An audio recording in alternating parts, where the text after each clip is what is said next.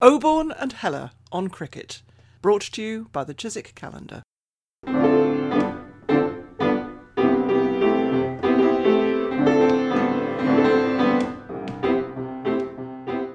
Hello, it's Peter Oborne in Wiltshire where the sun is out, the daffodils are blooming, and uh, there's a gusty wind, and spring is on its way. Hello, it's Richard Heller in southeast London. Uh, a few daffodils have pushed their heads out, but they're being battered by the, the mighty winds that are striking southeast London. Um, so I hope they'll survive. Now, Richard, we're coming back, you and I, for a second spell. Your sort of brutal in swinging Yorkers and my flighted leg spinners against one of the great, well, the finest historian of Welsh cricket. Indeed, we are. We um, found so much rich history with him in his last visit that we only got up to 1948, the year I was born. So there's 73 more great years of Welsh cricketing history to explore with our guest, great historian, the Glamorgan scorer, archivist, curator of the Museum of Welsh Cricket. Welcome back, Andrew Hignell. Good morning. It's uh, it's a pleasure to be with you again. It's lovely to talk to you. We so enjoyed our last conversation. Thank you. And uh, it's hopefully going to be a, a, great day for Wales as a nation as well, because uh, later on this afternoon, the national rugby team will be facing Italy.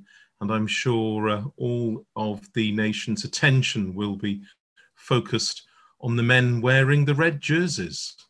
Now, I always feel about the Welsh rugby team as I do about the Yorkshire cricket team that British rugby isn't really firing on all cylinders at all unless Wales are really at the top of the tree. And uh, my, my memories go back to Barry John in the 60s.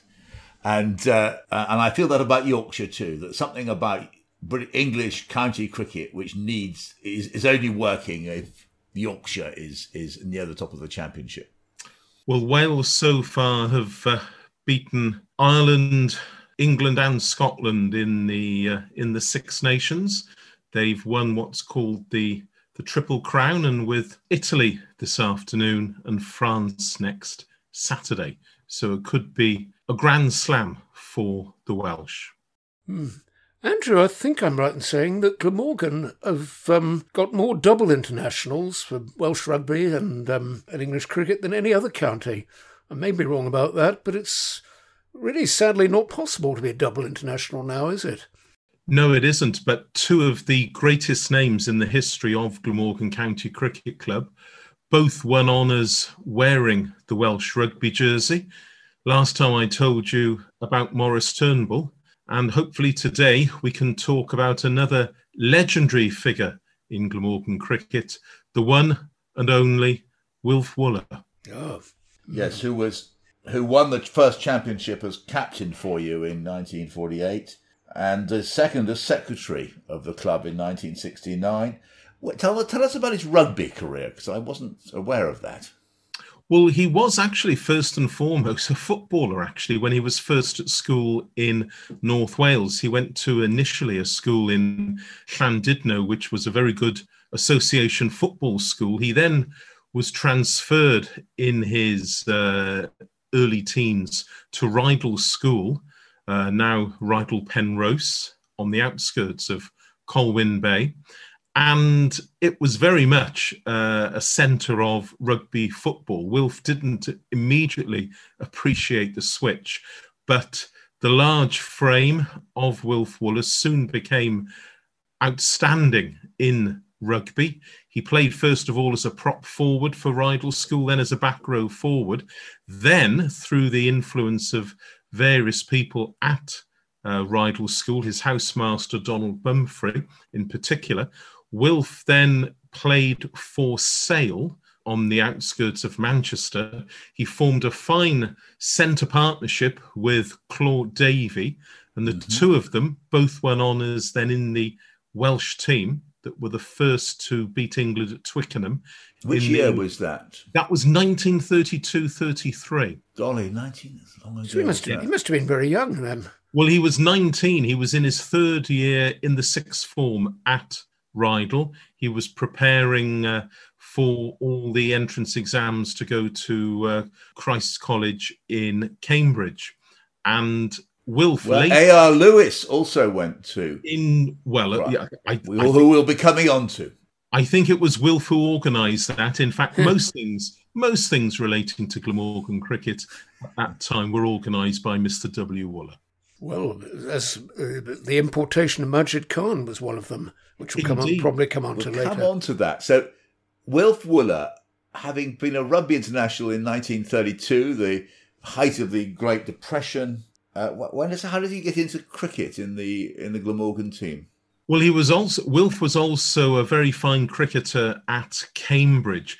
Wilf then came down in 1936, and he worked initially in the coal trade at Cardiff Docks. He was working for a gentleman called Sir Herbert Merrett, who just happened to be the chairman of uh, Cardiff City Football Club and a huge benefactor to sport in the Welsh capital.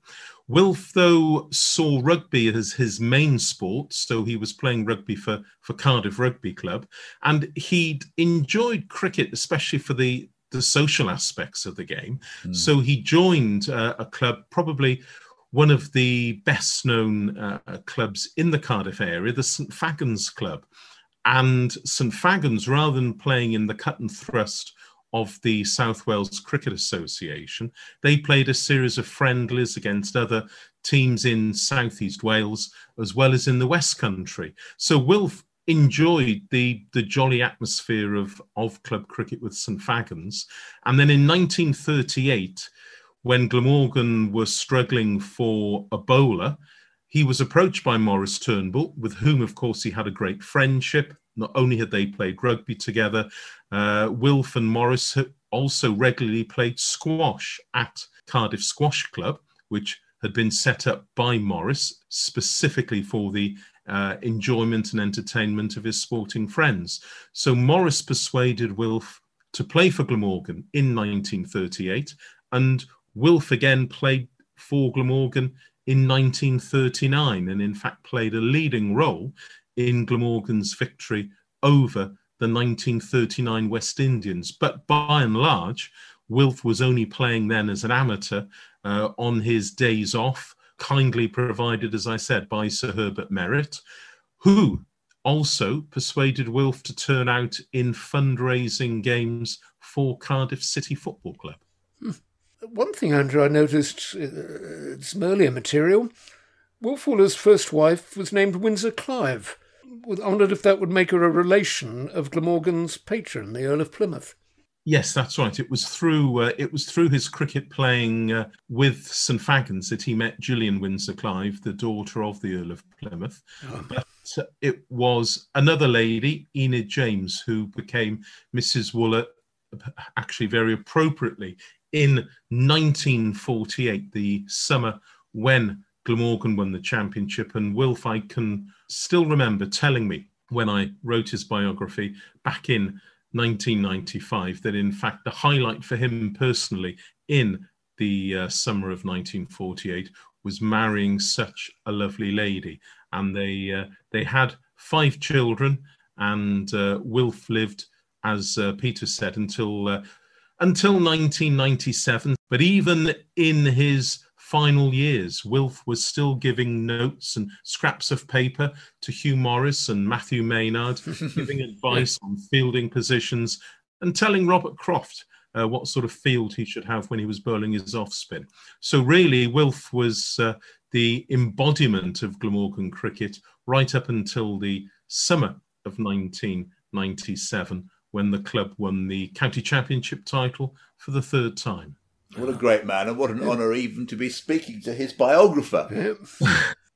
There's a wonderful poem that was written by John Arlott about cricket at the St Helens ground in Swansea. John Arlott would often be covering the game for the BBC, sat high in on the roof of the pavilion. With him, his great friend and fellow poet uh, Dylan Thomas, and I'm sure there may be a little bit of Dylan Thomas in this wonderfully evocative poem written in 1948 by John Arlott called Cricket at Swansea, Glamorgan in the Field. From the top of the hilltop pavilion, the sea is a cheat to the eye, where it secretly seeps into coastline or fades in the fellow grey sky. But the crease marks are clear on the green as the axe's first taste of the tree, and sharp is the Welshman's assault as the freshening fret from the sea. The ball is a withering weapon, fraught with a strong fingered spin, and the fieldsmen with fingers prehensile are the arms of attack moving in. For the catch is their new Cymric mission, without cricket cruel as a cat, to pounce on the perilous snick as it breaks on the spin harried bat. On this turf so remembered of rugby, the Invincibles came by their name, and now in the calm of the clubhouse, frown down from their old fashioned frame. Their might has outlived their moustaches, for photos fade faster than fame. And in cricket, it rekindles the temper of their high trampling, scrummaging game. As intense as an Eisteddfod anthem, it burns down the day like a flame. That's wonderful. It's absolutely marvelous, and it brings everything to mind. And it reminds me, you know, most of John. Ma- There's a lot of John Masefield in that poem, isn't there? Was I didn't know though that Arlott did. Ar- was Arlott close to what did, did he? What was Arlott's? Why did Arlott write that poem? Well, John began, I believe, his BBC career as a poetry producer, and I think that he uh, he still, as a young journalist uh, fancied himself as a as a as a writer of poetry, and as you quite rightly say, that such an evocative uh, story Oh, of beautiful. uh, of Swansea, and also linking in with rugby. The, the Swansea Invincibles, who went through a, a season uh, undefeated. And uh, clearly for John, who of course was brought up in Basingstoke in Hampshire, for John to have embraced so much of the Celtic tradition at Swansea and at Cardiff was excellent. And I'm, I'm quite sure a few glasses of uh, red wine or Beaujolais with, uh, with Dylan Thomas would certainly have helped. reminds me uh i've got uh, beside my bed at the moment is pat murphy's uh, uh, autobiography pat murphy fabulous correspondent who's who's been our guest and he tells a story there it sort of reminds me of it. It- it- when he in his early days at the bbc he came under the aegis of Wynford vaughan thomas the famous bbc producer uh, and one day, Vaughan Thomas came, was ruffling through his stuff, and he came across a hitherto unknown and unpublished Dylan Thomas poem. And it dated back, I think, to the war when he used to get calls at the BBC from uh, Dylan Thomas from a one pub or another, sort of an emergency call saying, I need another fiver to carry on drinking for the rest of the evening. And in return for this errand of mercy, uh, Wynford Vaughan Thomas was given this poem, which he promptly was broadcast to an absolutely rapt nation uh, on BBC Four. You mentioned Wynford Vaughan Thomas there. Wynford Vaughan Thomas's brother was also a Glamorgan cricketer, albeit once in 1933 against Gloucestershire at the uh, at Cheltenham. Uh, sorry, at Gloucester. Sorry, the Wagon Works ground at Gloucester. But Wynford Vaughan Thomas's brother was taught English at Swansea Grammar School by Dylan Thomas's father. So uh, there is a strong link. And of course, they say you never forget a good teacher. So there must have been uh, so many links, and it must have been wonderful for uh, for John Arlott and uh, Dylan Thomas to meet up at Swansea, at Cardiff, and some of the other wonderful grounds around South Wales which Glamorgan played at.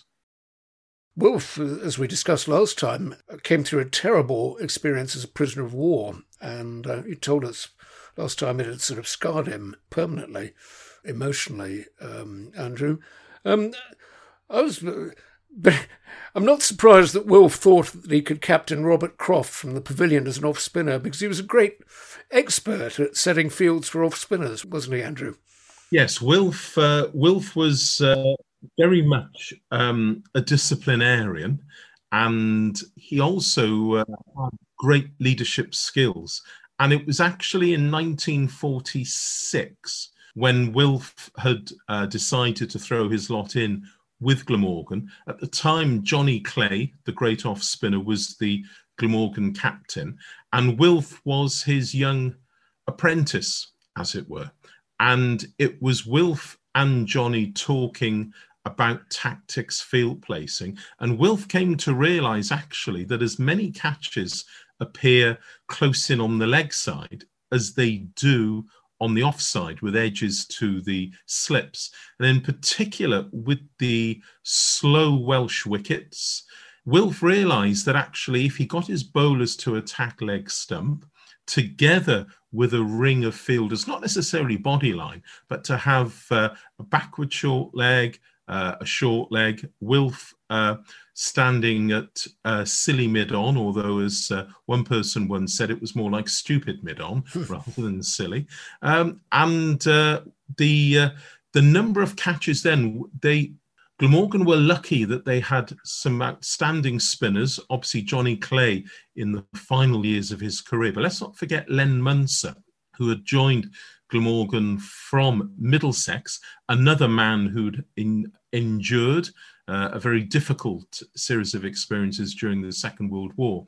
Now, Len could bowl leg spin, he could also bowl off spin, but it was through the advice of Wilf, together with wicketkeeper Haydn Davies and other senior players such as uh, Emrys Davies, that uh, Len opted to bowl more in the way of uh, the off spin. And later, of course, Glamorgan had the great Don Shepherd, not a traditional off spinner, more of an off cutter. Don had started his career as a fast bowler, and then, like so many, had decided to switch to a slower form.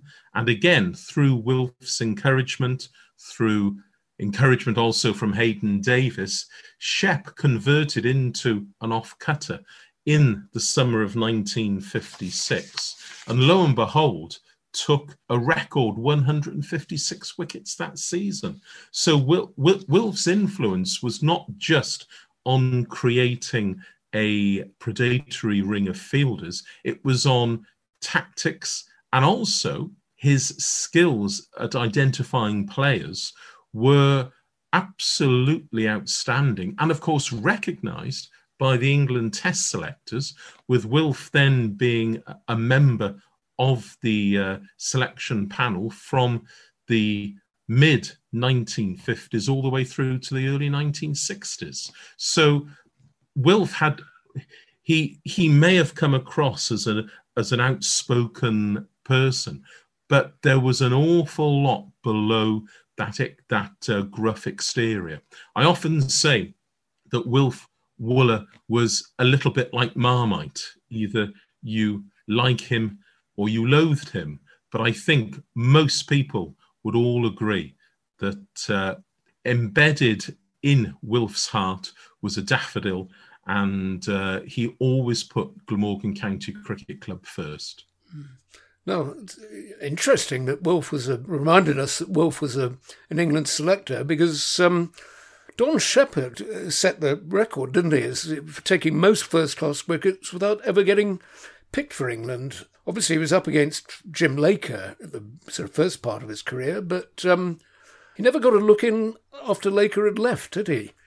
You're quite right, uh, Richard. Uh, Don had opportunities to impress. I think there was a feeling in some quarters that Shep was at his best on the slow, sandy wickets at St Helens. On the other grounds, in South Wales, where Glamorgan played, and sometimes the groundsman may have also just added a little of sand to the surface. But actually, uh, Douglas Miller, who wrote uh, Don's biography, actually came up with the statistics to prove that Don was actually just as effective outside Wales as he was inside Wales.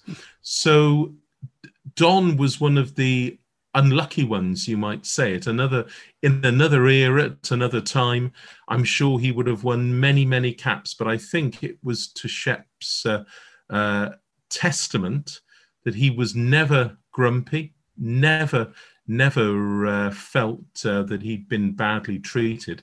And let's not forget as well, there was Alan Jones. Now, before we get on to Alan Jones, I mean, it is interesting. Here you have this immensely important bowler, doesn't get chosen for England, and yet the mighty Wolf Wooller is the selector. This is what Richard was getting at. It was obviously very much in Glamorgan's interests that Shep wouldn't get chosen for uh, England because they retained his immense services. But that would be that's an aspersion on Wilf Wooller, which I'm sure is unjust. But why wasn't he chosen? And did Wolf fight for him? Do you know?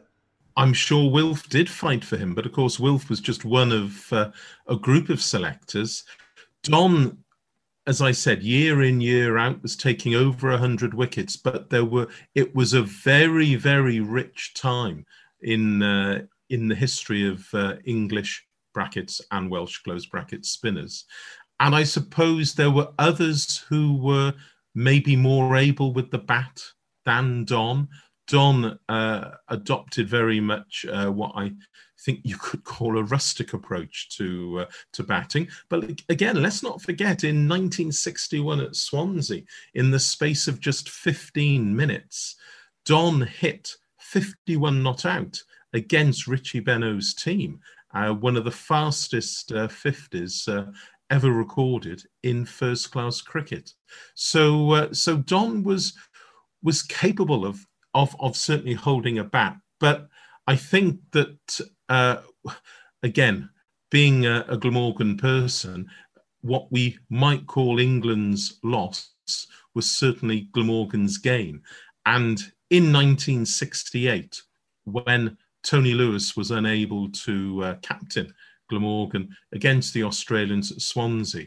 It was Shep who stepped up to the mark and led Glamorgan in that wonderful victory, their second against the Australians uh, in successive tours at Swansea. Mm. And it was tribute to Shep's nous and uh, his his captaincy skills that uh, Glamorgan, having set Australia a target of 364 on the final day, that Glamorgan should win that encounter. And the fact that the ground was full, the fact that there were so many passionate Welshmen there, I think uh, it made it a sixth Test match, so uh, an extra game in the uh, in the series. So I think uh, Don uh, can look back favourably on his career. He was never bitter, but it would have been very interesting to have seen how he would have performed at test level had the other selectors agreed with Wilf that Don was the man. I suppose he was up against, after occurs to me, after Jim Laker, he would have, he would have, he would have been up against Fred Titmus. And Underwood. Who did, who, well, late, that was way late. That was well, no, sixty eight. That was that was that was Underwood. Well, he was, he was well yeah, established think, by then. I think yes, but I think Don Shepherd would have been not quite in contention in '68. I think he'd have been a bit over the hill, but he was certainly faced Titmus as an off spinner uh, as competition, and Titmus was a, was indeed a better batsman. And Allen all, of Gloucestershire pretty, was pretty another much one. all rounder. David Allen, quite right. Yep. Yep. Yeah, there were there was a, they were very England was very rich in off spinners. Yep. But let's not forget that Wilf uh, Wilf Wooller did help to uh, push the causes of some other uh, Glamorgan players at the time. Peter Walker played in three games in the 1960 series against uh, yeah. South Africa. And the previous year in 1959, Gilbert Parkhouse returned to the England team after a fantastic, uh, a run-laden summer when he uh, he scored over two thousand runs in first-class cricket. Peter Walker's story is amazing, isn't it? He turns up. He's, he's a merchant seaman, isn't he? He just turns up at Cardiff docks on, on after a long voyage and wanders into the county ground and gets picked. That's his story, isn't it? Well, like I, maybe not quite uh, that, but yes, he was. Uh, he'd he'd run away to sea. Peter had been coached when he was a schoolboy in uh, South Africa. He'd been coached by Allan Watkins and Emrys Davies and various other Glamorgan professionals who were wintering in the uh, in the sun in the Cape. And uh, his family were Welsh. They hailed from the Caerphilly area. His father had played club cricket for Cardiff before the war, and he, Peter's grandparents lived in Bristol. So when the, the various vessels that Peter uh, was on uh, docked at Avonmouth, he uh, he would call in to see his grandparents in Bristol, and then he on one day he wanted to go across to Cardiff just to see, just to make contact with uh, his former coaches. So yes, he he arrived in, in, in Cardiff, went up to the offices at Number Six High Street in uh, the central area of Cardiff, not too far away from the Arms Park, and uh, as it so happened, Johnny Clay was there with Wilf. They both remembered Peter's father. Peter said, I'm a useful cricketer. So they said, okay, we'll pop over to the indoor school, which was in one of the corridors of the North Stand at the at Cardiff Arms Park. And Peter borrowed some kit, had a net, had an impromptu net. I gather Wilf and Johnny uh, both went over and bowled a few balls at him. And then Wilf padded a got his pads on and faced uh, Peter as he bowled, and a, a contractor was duly agreed. I love that story. That's great. It's uh, slightly slightly Pakistan sort of e- echoes of some players in Pakistan who just sort of turn come out of. It's, it's a uh, Tauseef story, isn't it? It's a little Almost- bit of little that. bit, little bit of close to that. Um, Andrew Glamorgan had for quite a time a sort of tradition of almost amateur captaincy, didn't he? Because, uh, because certainly um, was succeeded by another amateur, the last days the amateur, Ossie Wheatley, wasn't he? Yes, in in 19, at the end of the 1960 season, Wilf uh, hung up his boots. He did make one one reappearance in 62 at, at Rodney Parade against Middlesex when Ossie was unavailable. But uh, Wilf, if uh, if uh, you could say uh, quietly when you're describing Wilf Wooller, uh, Wilf quietly moved to the sidelines and he let Ossie take over. And Ossie uh, had had an outstanding record as a as a bowler whilst he was at Cambridge University. I think he took eight, something like 85 wickets, uh, an unheard of total on the featherbeds at uh, at Fenners. And he'd enjoyed a career at Warwickshire. Ossie, though, had various business and also broadcasting aspirations. So a move to Cardiff uh, worked wonders for him. He also uh, met and married uh, a lady who was uh, a well known uh, presenter on independent television in South Wales. So Ossie uh, made his home in South Wales and, like so many, has become an adopted Welshman. And it was Ossie who led the Glamorgan side in 1964 that beat the Australians at Swansea. In fact, it was Ossie uh, with a uh, a team that included uh, three or four of the of the young colts, which Wilf was grooming. Wilf, as I said, had retired, but he was playing alongside Phil Clift in the Glamorgan second eleven, and uh, Wilf felt that these youngsters were good enough to play for Glamorgan first team. So did Phil Clift, and as a result, it was the young Glamorgan team led by Ossie in 1964 that defeated the Australians. And as it so happened, at the time, BBC Wales was starting their coverage, their outside broadcast coverage of Glamorgan cricket. And of course, who should be sat in the commentary box at Swansea but Wilf Wooller? And when the final uh, wicket uh, was taken, of course, it was Wilf who was uh, on the microphone and uh, leading, uh, as it were, the victory celebrations. Ossie, I've got a note saying fastest bowler to bowl in spectacles. Is that is that right? Who's that? Ossie Oz- Wheatley. Did he bowl? Did he bowl in spectacles? Um, Remember- I'm sure I remember him wearing spectacles, and when I was sort of saw him in county cricket, did he wear them to bowl?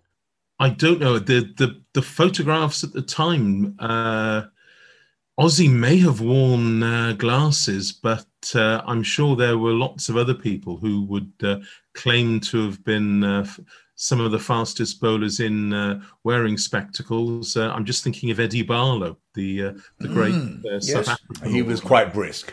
He was pretty Yes, brisk. Bill yeah. Bow, Bill Bowes in the thirties. Um, Yeah, yep, yeah. that might have been. but Ossie Ossie came uh, to Glamorgan and just added a little bit of extra as a new ball bowler. But at the time of uh, Ossie's uh, arrival in South Wales, Glamorgan had another very very fast and uh, most definitely uh, brisk bowler in Jeff Jones. And Jeff actually then went on the 1963-64 MCC tours, initially to East Africa and then to India. Maybe it was Wilf's influence again that uh, helped to promote this young, quite raw left arm quick bowler from the Llanelli area. And bizarrely, Jeff actually made his England debut in India before he actually won his Glamorgan cap. There, there was an outbreak of uh, illness in the England camp during the Indian tour, but later in uh, Jeff's career, in 65 66 in Australia, and again in 66 67 in the West Indies, he proved that he was a genuinely hostile quick bowler. Sadly, in 1968, his uh, his career was cut short by uh, a nasty elbow injury. Uh, otherwise, I think he would have played a, a leading role in the Ashes series of 68.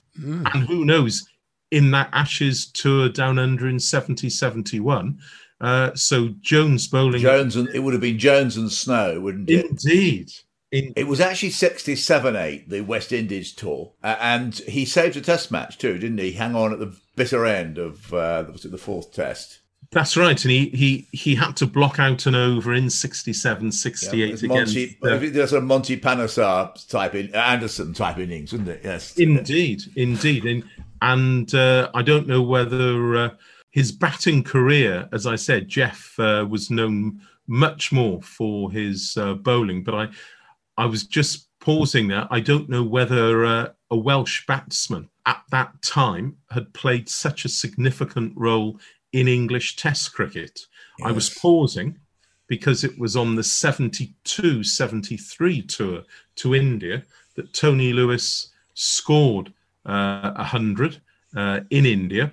Of course, we mustn't forget that in the 48 49 series in South Africa, Allan Watkins had, do, had scored his, his maiden uh, Test 100. But in terms of the outcome of a game and the outcome of a series, those six balls from Lance Gibbs to Jeff Jones, Yeah. ranked pretty highly. saved a series. Uh, Ossie Wheatley gave way, Andrew, to Tony Lewis, another very good captain of Glamorgan, um, took them to a championship, but a very, very versatile and gifted man generally, wasn't he? He was. Tony actually uh, was a very gifted musician when he was uh, at school.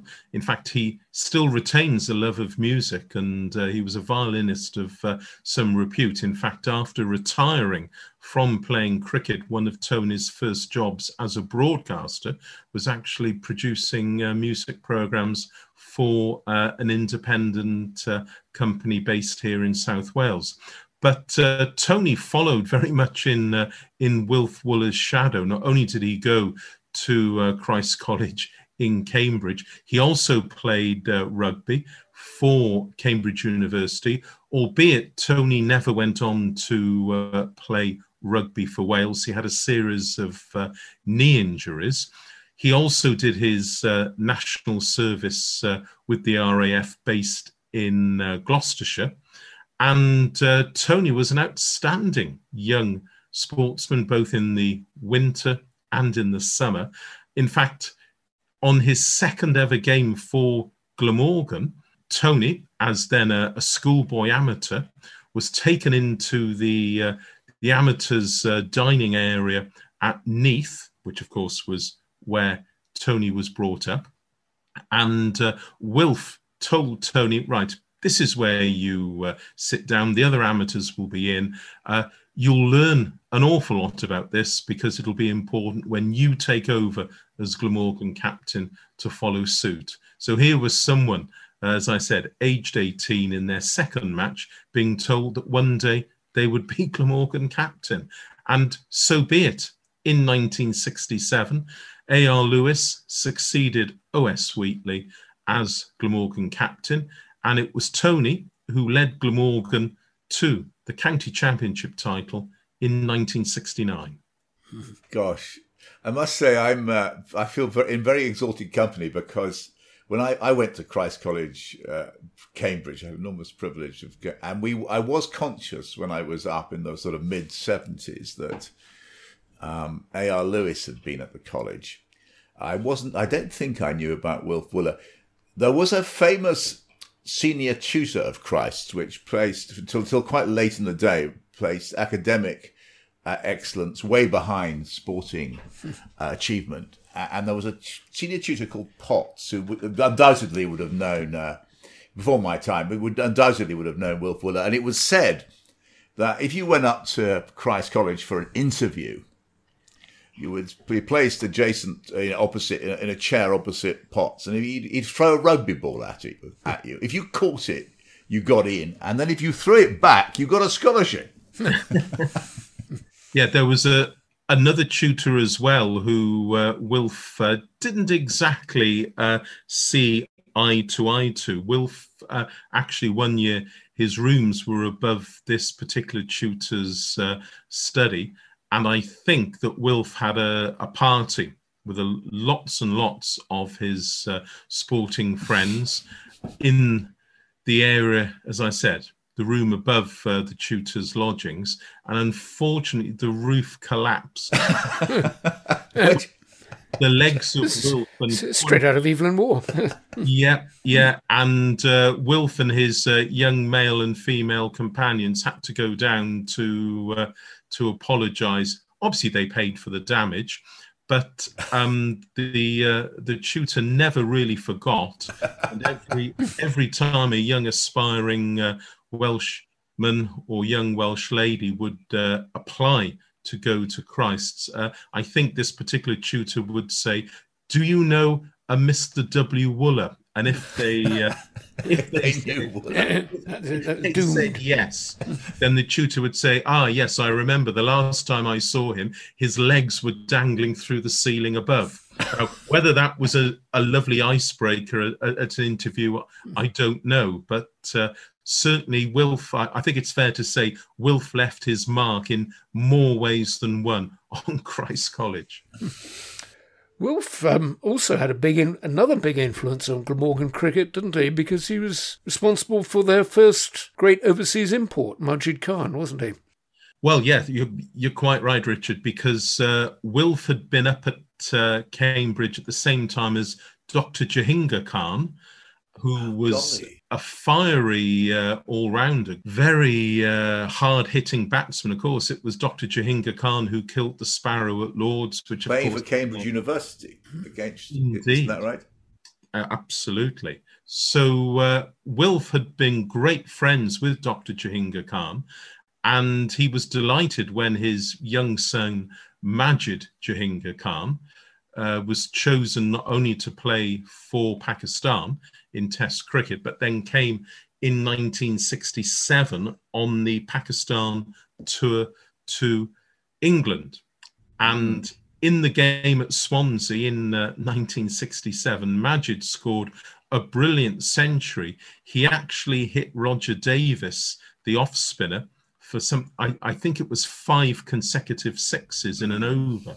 He hit and 13 sixes in all in that innings. In, in that innings, correct. Yeah. And apparently there was this standing ovation for Majid as uh, he walked up the 60, 70 or 80, whatever it was, steps back into the uh, pavilion. And Wilf, by the, uh, uh the the close of play, had had a chat with Majid, and I agree a, a deal had already been uh, been agreed verbally that that Majid the following year then would come and play for for Glamorgan. Uh, so so Wilf in a way was uh, al- almost a surrogate father for uh, for Majid. I hadn't realised that Jahangir Khan went to Cambridge and he was up with which college was he at? Um, I'm not sure. It No, no, I don't know. But he, Jahangir Khan was the most prodigious athlete. The first time he ever picked up, he was once handed a javelin, uh, and he threw it, and he hit the, and he got the world record. First time he ever threw the javelin, he threw it for. I mean, he was amazed that that Burki family, which we're talking about in Pakistan, have produced a most amazing number of, of great sportsmen. They have supplied something like 40 first class cricketers, as Richard and I have chronicled. And we've also chronicled, of course, that Jahangir Khan became, uh, along with A.H. Kardar and Cornelius and one or two others, uh, you know, he was the father, founding father, really, of, of Pakistan cricket. And then, of, uh, then it, there's this lovely connection with Glamorgan. I just wanted to ask, it suddenly occurs to me, is Swansea a small ground, um, Andrew? Because it yields a lot of sixes, doesn't it? Or it's yielded a lot of famous sixes. It it it has it. It's it's small but uh, very friendly and almost almost like an amphitheatre with the uh, the tiered seating, with the rugby grandstand sadly no longer there, and a large a large embankment on top of which uh, was a scoreboard, and it was there, of course, in the summer of 1968 when uh, Gary Sobers, uh, playing for Nottinghamshire, entered the world record books by hitting Malcolm Nash for six sixes in an over.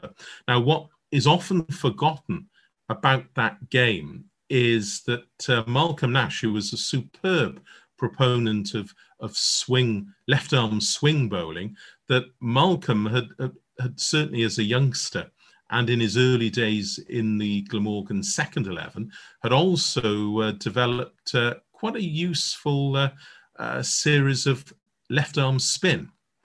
And it was in that guise as a left arm spinner that Nash bowled to Gary on that fateful day in the late summer of 1968.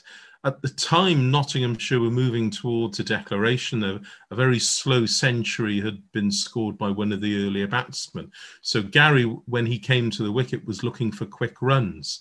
And uh, the rest, as I say, was history. Although one of the balls in that over, the uh, the ball went high up towards uh, long on, where Roger Davis was positioned right on the boundary's edge. Now it's quite interesting because Roger caught the ball and then tumbled backwards. There was a, a little ditch that ran just beyond the boundary, just before the wall of the pavilion enclosure. Now, the the law uh, at the time, there was an experimental MCC law. Previously, if you caught the ball and then tumbled over the boundary, uh, it was a catch. But uh, that particular year, the experimental yeah. law was that it was a six. So the umpires actually had to meet up. Roger, uh, had, as I said, had taken the ball uh, and then tumbled backwards. And so uh, the umpires, after uh, consulting and just agreeing that, yes, we mustn't forget there's a, an experimental law, um, so signaled six, it was being recorded uh, by the BBC cameras. They were actually training a camera crew at the time. Wilf had told the producer, a man called John Norman, uh, back in Broadcasting House in Cardiff, he he told he told John, I think something unusual might happen, so let's just keep recording. So the live what a bit of luck, yeah. Not luck. Yeah. That was something. That was uh, psychic. Indeed. Psychic. Yeah. And of course, the last ball of that over has gone down into the sporting annals because Gary pulled the ball high over mid wicket, and Wilf said, and there it is, and the ball's gone all the way down to Swansea.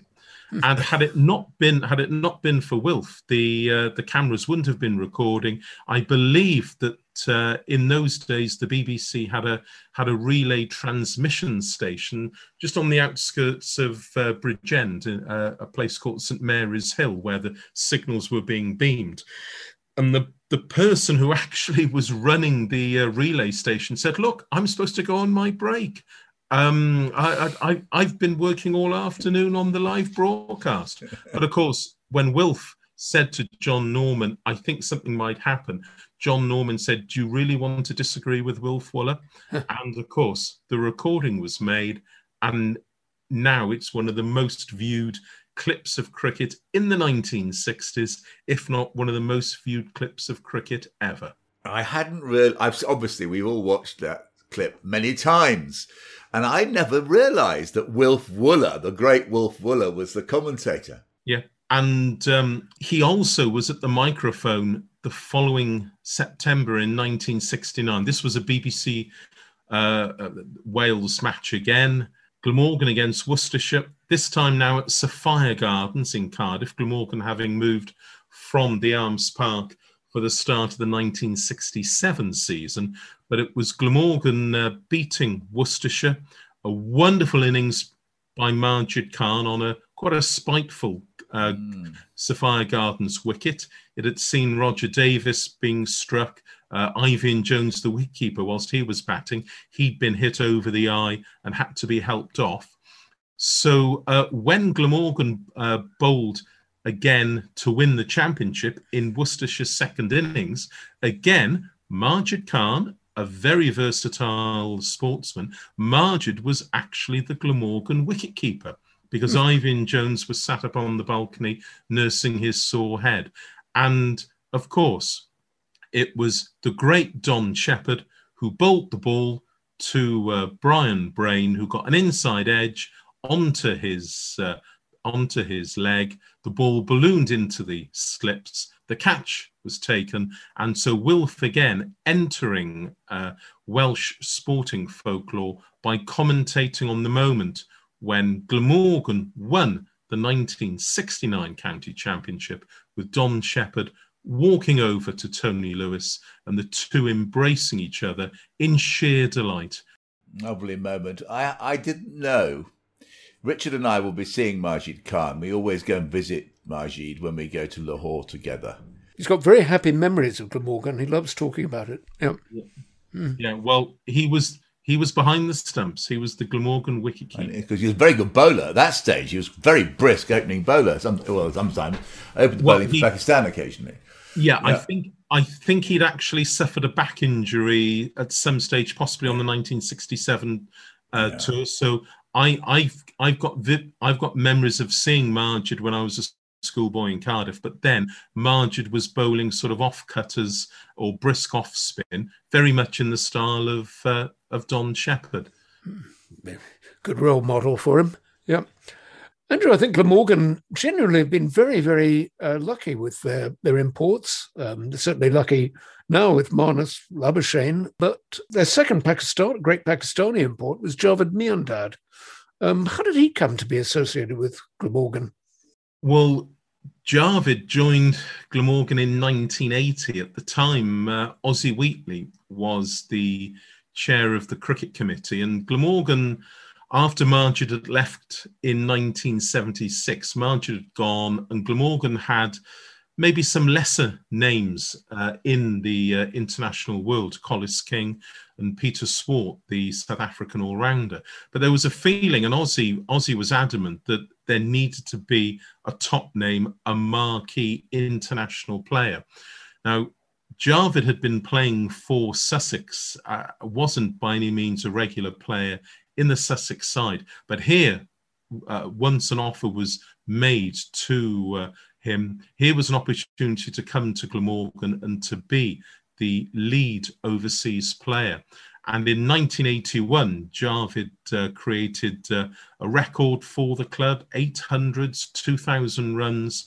And uh, he, cer- he certainly was the darling of the, uh, of the Glamorgan crowds. We were we've been lucky enough, as you said, to have the likes of Ravi Shastri in uh, 1993 yeah. When Glamorgan won the Sunday League. Viv Richards was in oh. the Glamorgan team. Yeah, Viv uh, playing out his uh, final years in professional cricket and his final game uh, in uh, domestic cricket in the UK being uh, against Kent in September 1993 at Canterbury, with Glamorgan winning the uh, Sunday League. Again in 1997, we had Waqar Younis, the, uh, the great exponent of reverse swing, the great Pakistani fast bowler. And then in the noughties, we've had the likes of Matthew Elliott and uh, Michael Kasprowicz. And again, both played leading roles in Glamorgan winning the one day. You've, you've had some of the greatest players the world has known playing for you in the last uh, several decades. Indeed. And I'm often asked, Peter, I'm often asked, who is the greatest overseas player to ever play for Glamorgan? And my, it's a, it's a huge, huge question. And to come up with one name from that galaxy of international talent, uh, it's very difficult. But I, I look back possibly through rosy tinted spectacles to my, uh, to my youth and watching Majid oh, yes. bat on those difficult wickets, which they were then at Sophia Gardens, and to to bat on the turning pitches at Swansea. Uh, I, Viv was a very different type of of batter, and uh, a, a, wonderful man as well, and a great influence off the field. But my oh my, um, uh, Majid was uh, Majid was magic. Apart from Glamorgan's um, big marquee players, Welsh Fire, the new 100 team, have done pretty well on their signings too, haven't they? Yes, uh, Kieron Pollard, the West Indian, who recently hit six sixes in an over in a game uh, in the West Indies, he's uh, signed up. And also Jhye Richardson, the Australian fast bowler, the star of the uh, Big Bash this winter in Australia. They're the two big marquee signings, and uh, it's good news for Glamorgan that uh, the club's vice captain David Lloyd is uh, amongst the uh, the names which have uh, been uh, included in the initial draft, and there could be another one because like all of the other eight teams in the hundred, there will be a wild card after the uh, after the T20 competition. So if one of the other talented Glamorgan players uh, makes a name for themselves uh, in the T20, they could also be playing for the Welsh Fire, the men's team, as a wild card. Let's not forget though the the women's team because one of the finest Australian women's cricketers at the moment, Meg Lanning, will also be playing for the Welsh Fire, the women's games. They're all going to be double headers, the home games at Sophia Gardens this coming uh, summer. So it's going to be great to see the impact. And uh, I grew up on cricket watching the. Uh, the international Cavaliers in the late 1960s and the early broadcasts by the BBC of the of Sunday cricket and the impact that had uh, in forming or in shaping my formative years as a, as a cricket follower. I'm hoping that the Welsh Fire Games again being broadcast on free to air TV as well as, as on satellite channels, that'll have the same impact. And for the youngsters living in South Wales, a chance to actually go along to Sophia Gardens and to see some of the top men as well as the top women in the international game. It's mouthwatering. You've got yeah. the likes of Jonny Bairstow as well as Tom Banton in the men's team, plus those other international names I mentioned. So, By the way, this proves something I believe. I believe the hundred will be a huge success. I'm against. I know most people disagree with me. I think it's a brilliant idea, and you're. It's really mouth-watering. Yeah, what you're saying, and and to to have some of the top names literally on your doorstep, mm. and uh, as Glamorgan's scorer, I'm also looking forward to. using my laptop and uh, and helping to score these games and uh, just being part of what I think is uh, I'm I'm not going to call it a revolution. I think it's an evolution of cricket with uh, city based teams. It's the first time in the professional game in the UK. I know W.G. Grace formed London County uh, before the First World War, but don't forget, London County was an administrative uh, area in, in its own right. But to have eight city franchises, it's it it's a marquee moment for the evolution of the wonderful game in the UK to be part of it, I'm so proud. That's that's a very upbeat view of the the hundred, um, Andrew. I know we've got mixed feelings on it in our listeners, but it's um, that's a new perspective on the hundred that it may be taking cricket into a new evolutionary step. Um, tell us a little bit about um, the uh, museum of which you're curator, Andrew, because um, you've chronicled um, well the whole history of Welsh cricket in there, haven't you?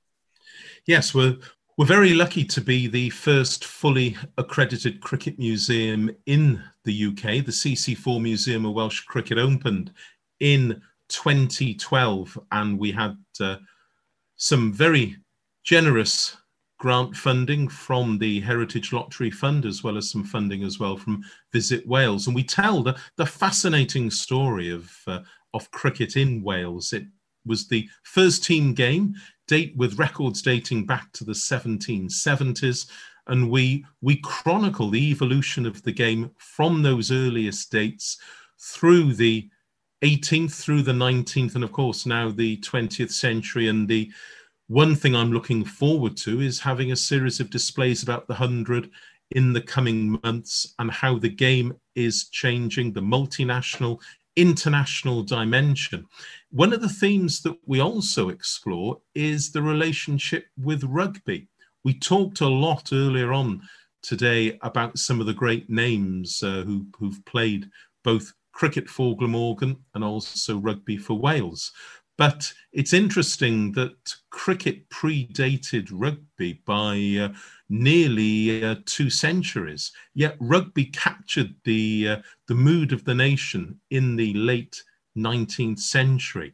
The uh, the game took off in South Wales during the 1880s and 1890s. Maybe it was a shorter game. The the physicality may have uh, lent itself to the the men and the boys who were working in the mines or working in the, the steel furnaces, which dot, were, were dotted around South Wales. The fact it was a shorter game helped because, of course, people didn't have uh, uh, unlimited leisure time.